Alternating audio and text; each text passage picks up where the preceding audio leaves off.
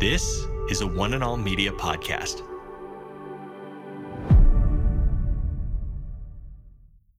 Today, Today. Today. Today with Jeff Vines, We are taking the gospel to the world. pastor, apologist, and Bible teacher. One truth that will be delivered in love and compassion, connecting every one person to all that God has promised them.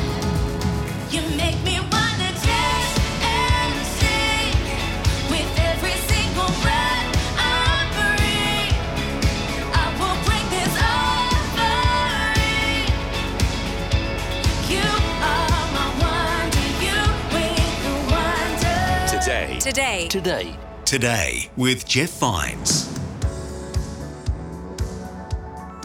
My name's Aaron, and you're listening to Today with Jeff Vines.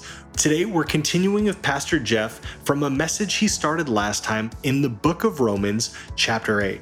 He's talking about winning the battle against earthly temptations, which you and I both face, by choosing to pursue holiness and the purity of the power of God that lives within us. It's all part of our series titled Renovations of the Heart. And if you've missed any of these episodes so far, don't worry, you can catch up wherever you listen to podcasts. Just search for Today with Jeff Vines. But for now, here's Pastor Jeff with the rest of the message.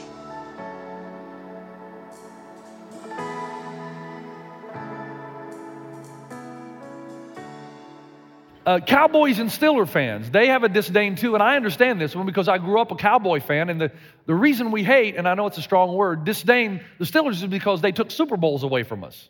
Forget they were better, but we still are angry, and we don't give up very easily. But I had no idea until I started reading in preparation for the playoffs. I had no idea. I don't know, call me stupid, call me ignorant, I don't know. I just did not know the hatred that the Cubs and Cardinals have for each other. Oh my goodness. You got no idea. This hatred is unbelievable. This next slide is the one I really like. I don't often hate, but when I do, I prefer to hate the St. Louis Cardinals. Most of these would never have anything whatsoever to do with the other side because they have a radical allegiance to their team. A Dodger fan would never wear a Giants jersey into Dodger Stadium because you shall surely die. A Giants fan would never order a bunch of Dodger dogs and sell them at a game up in San Francisco as Dodger dogs. You say, What's your point? Here's the point it's very difficult to hang out with the devil for two weeks and then rebuke him on the third week. It's insane to think you can walk in step with the wicked, then experience victory in the way of the righteous.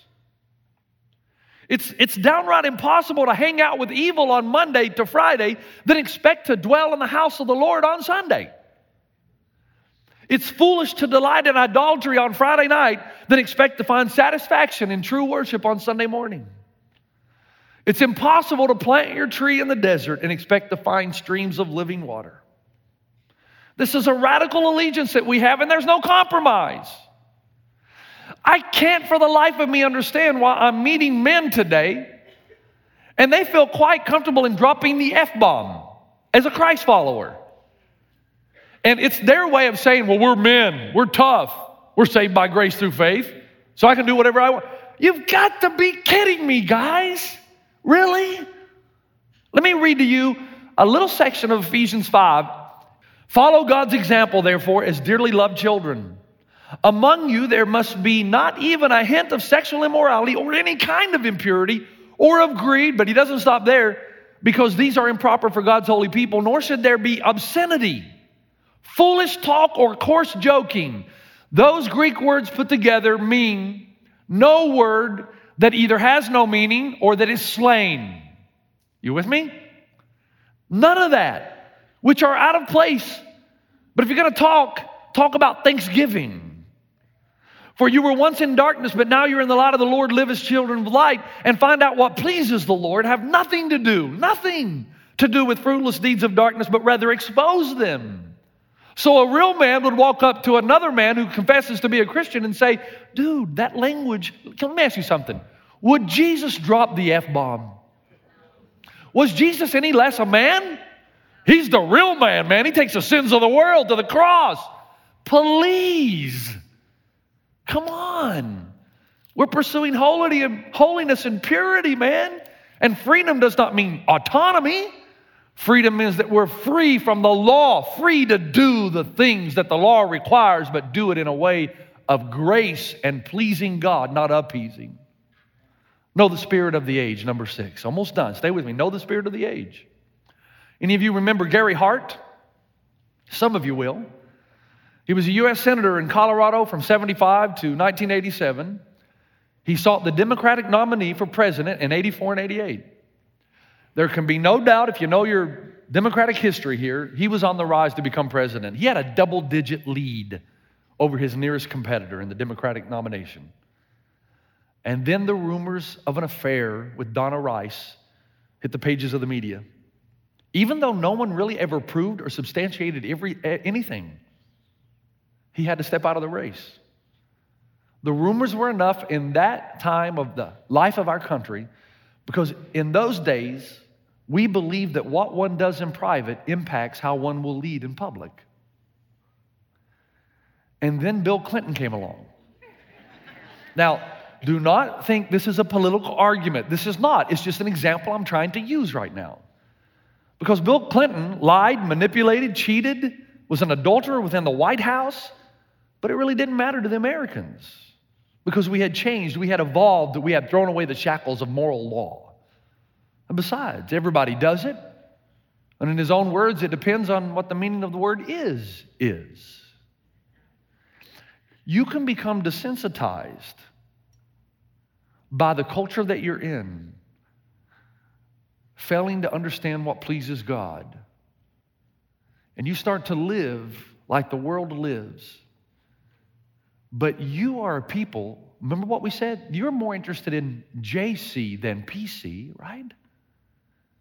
So even if something is PC and it's not JC, Jesus Christ, you follow the way of Jesus. Even if something is readily accepted in our culture today, but if it offends Christ, you go his way. The world, who's the prince of the power of the air? The world is always going to move away from God, not toward him. It's the world system in which we live. But you and I stay the course. And if you don't remember the spirit of the age that you're in, you can become desensitized and start to go the way of the world. And if that's what you do, you can never put to death the flesh. I said a few weeks ago that our time is coming, that we're going to be persecuted like so many other Christians around the world have been persecuted for generations. Why? Because we believe that sex is between a man and a woman in the context of marriage. We believe that life in the womb is sacred. We believe the Bible is the moral point of reference. We believe that what one does in private impacts what one does in public. We believe that marital faithfulness is honorable. And because we stand for those types of things, they are going to hate us and want to silence the shackles of morality that the church brings. And in our world, we are in a time when the fences of decency are being moved every year. And before you think that you're in good standing with God, even though you've crossed the moral border, you've got to wake up to the reality that if you're not careful, you'll become desensitized by a culture moving away from God and you'll start to think like they think. That's why the Bible warns you time and time again. Think about it. In the greatest theological treatise ever written, Romans chapter 12, verse 2, just sometime those of you who like to study scripture, just look at that from every side. Because he says, don't be conformed, and he uses the word suscomatizo.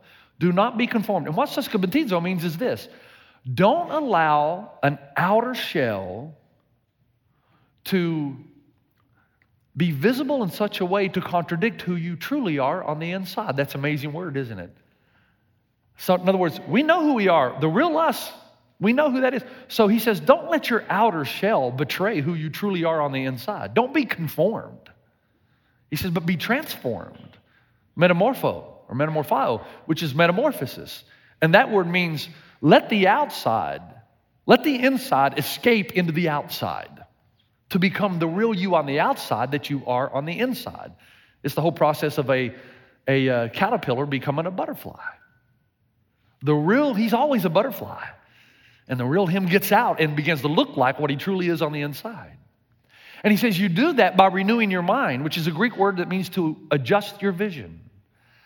but it's a, a word that means adjust your vision and keep on adjusting your vision. He's saying, if you don't keep on doing this all the time, you will drift, you will slide. And so here's what I ask you very practical. If you're serious about this, what music do you listen to? What books are you reading? Are you in a group of accountability? What do you spend your time thinking about? What kind of friends have you chosen?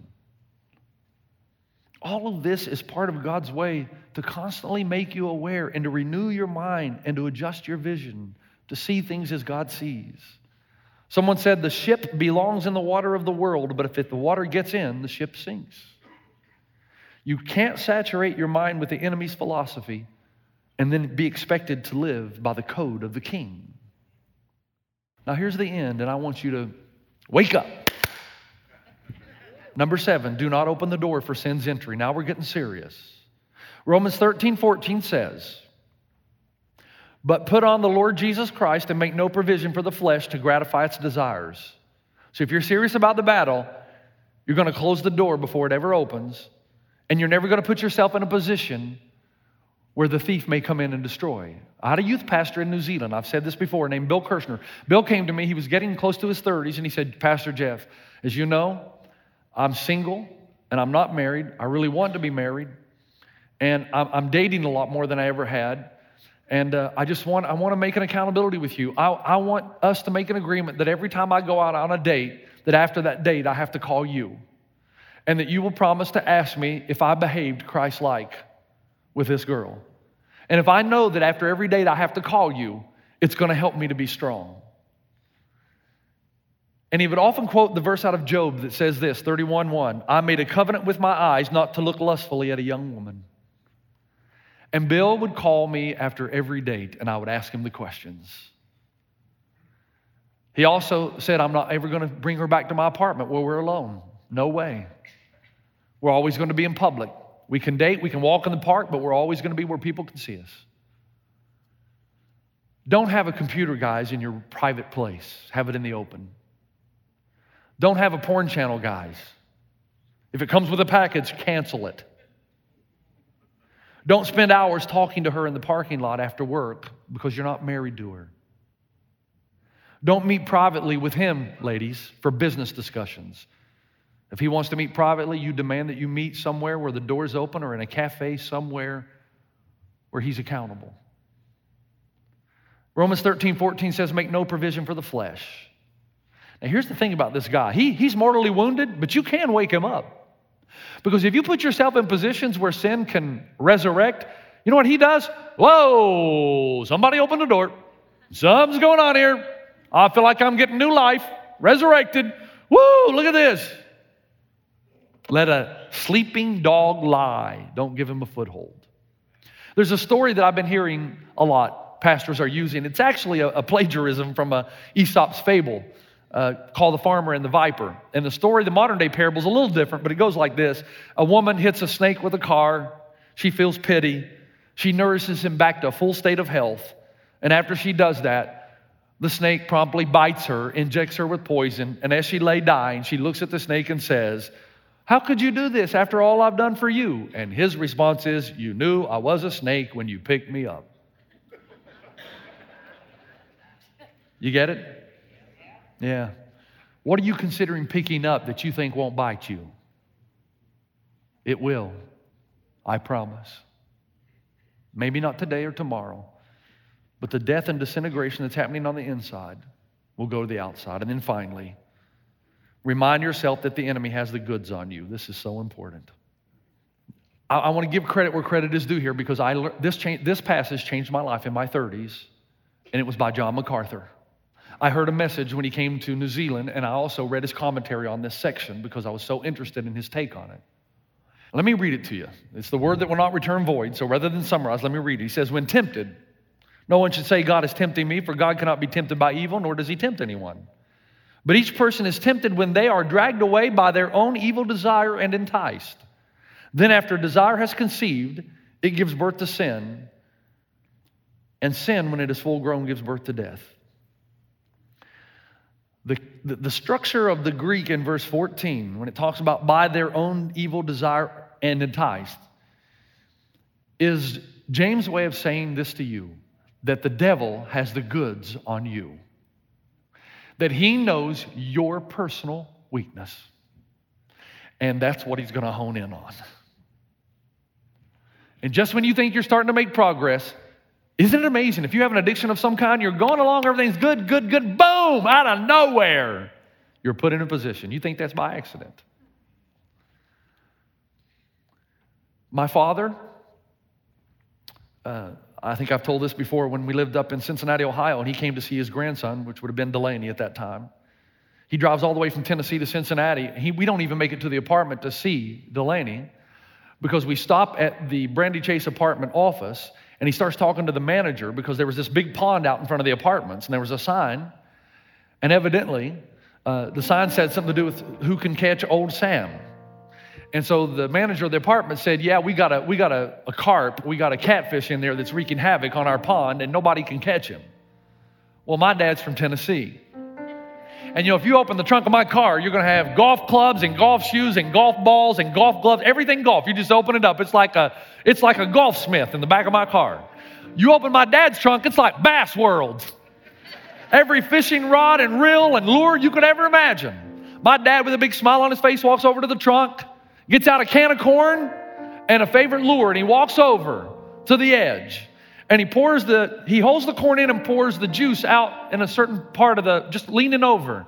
And then he uh, then he pours some corn on top and then he puts his favorite hook on and he throws it in. I bet you it I, I guarantee you it couldn't have been more than three minutes that he had old sam up on the pole. And he held it up. By this time there's a little crowd out there and they're yeah! Yeah! At which point my dad smiled and threw him back in. You got to know my dad. That's the point I said, Dad, how'd you do this? He says, You just got to, he said, There's one bait that every fish can't resist. He's got the goods on you.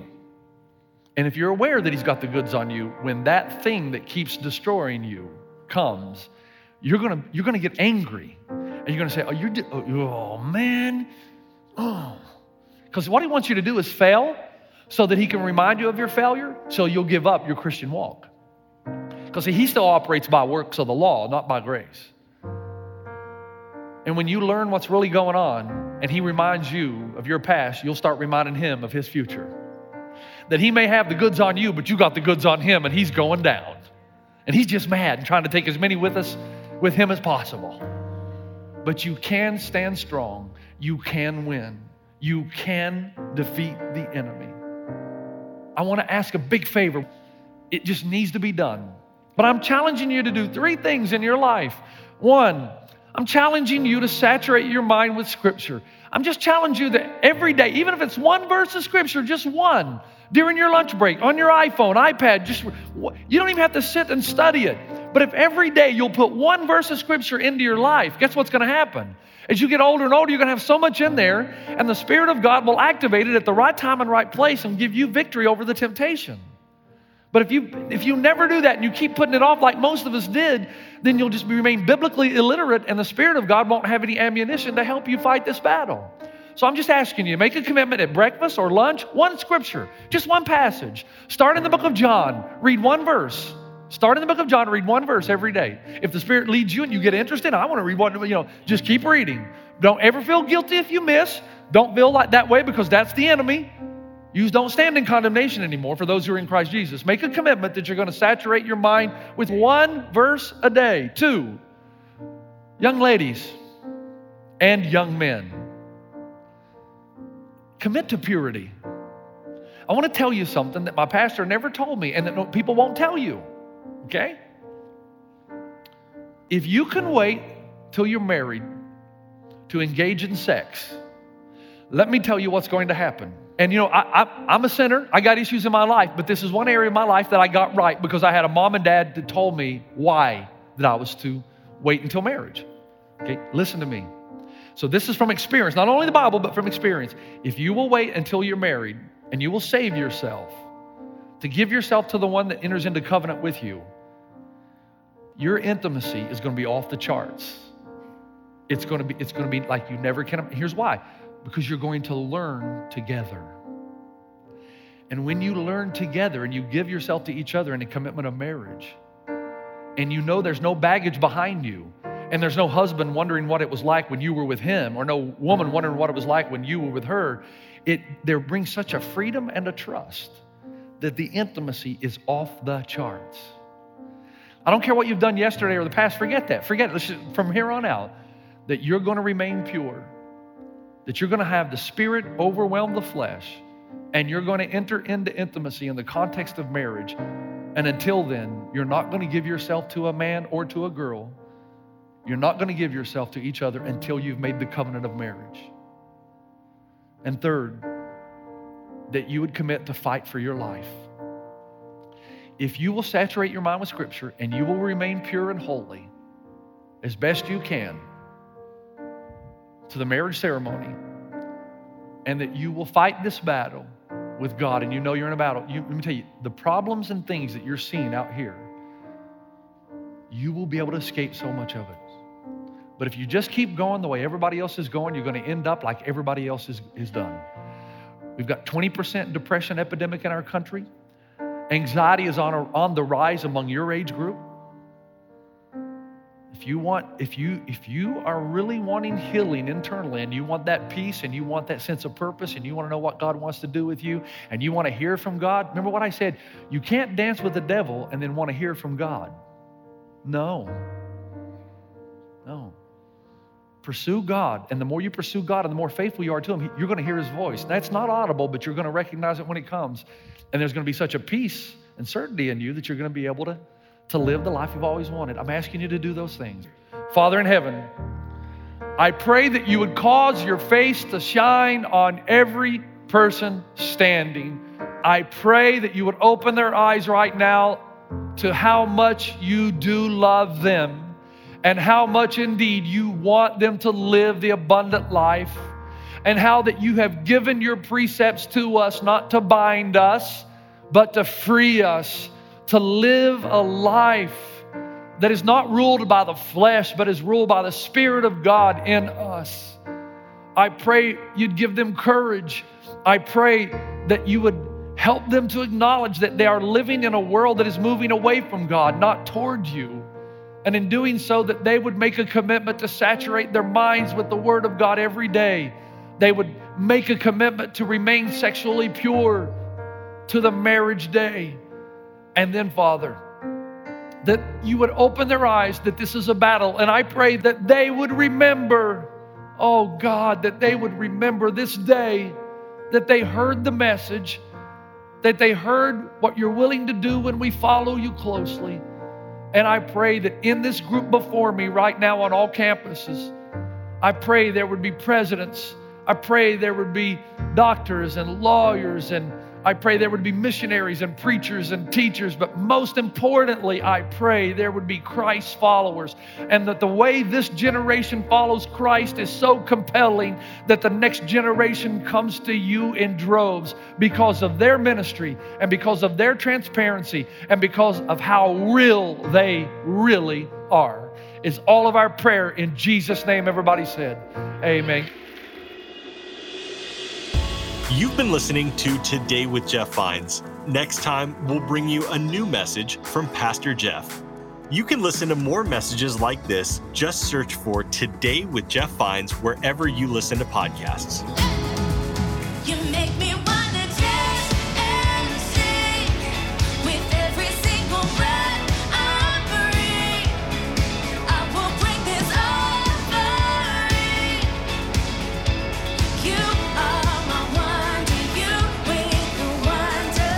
Today. Today. Today. Today with Jeff Vines. This is a production by One and All Media. For more, head to oneandall.media.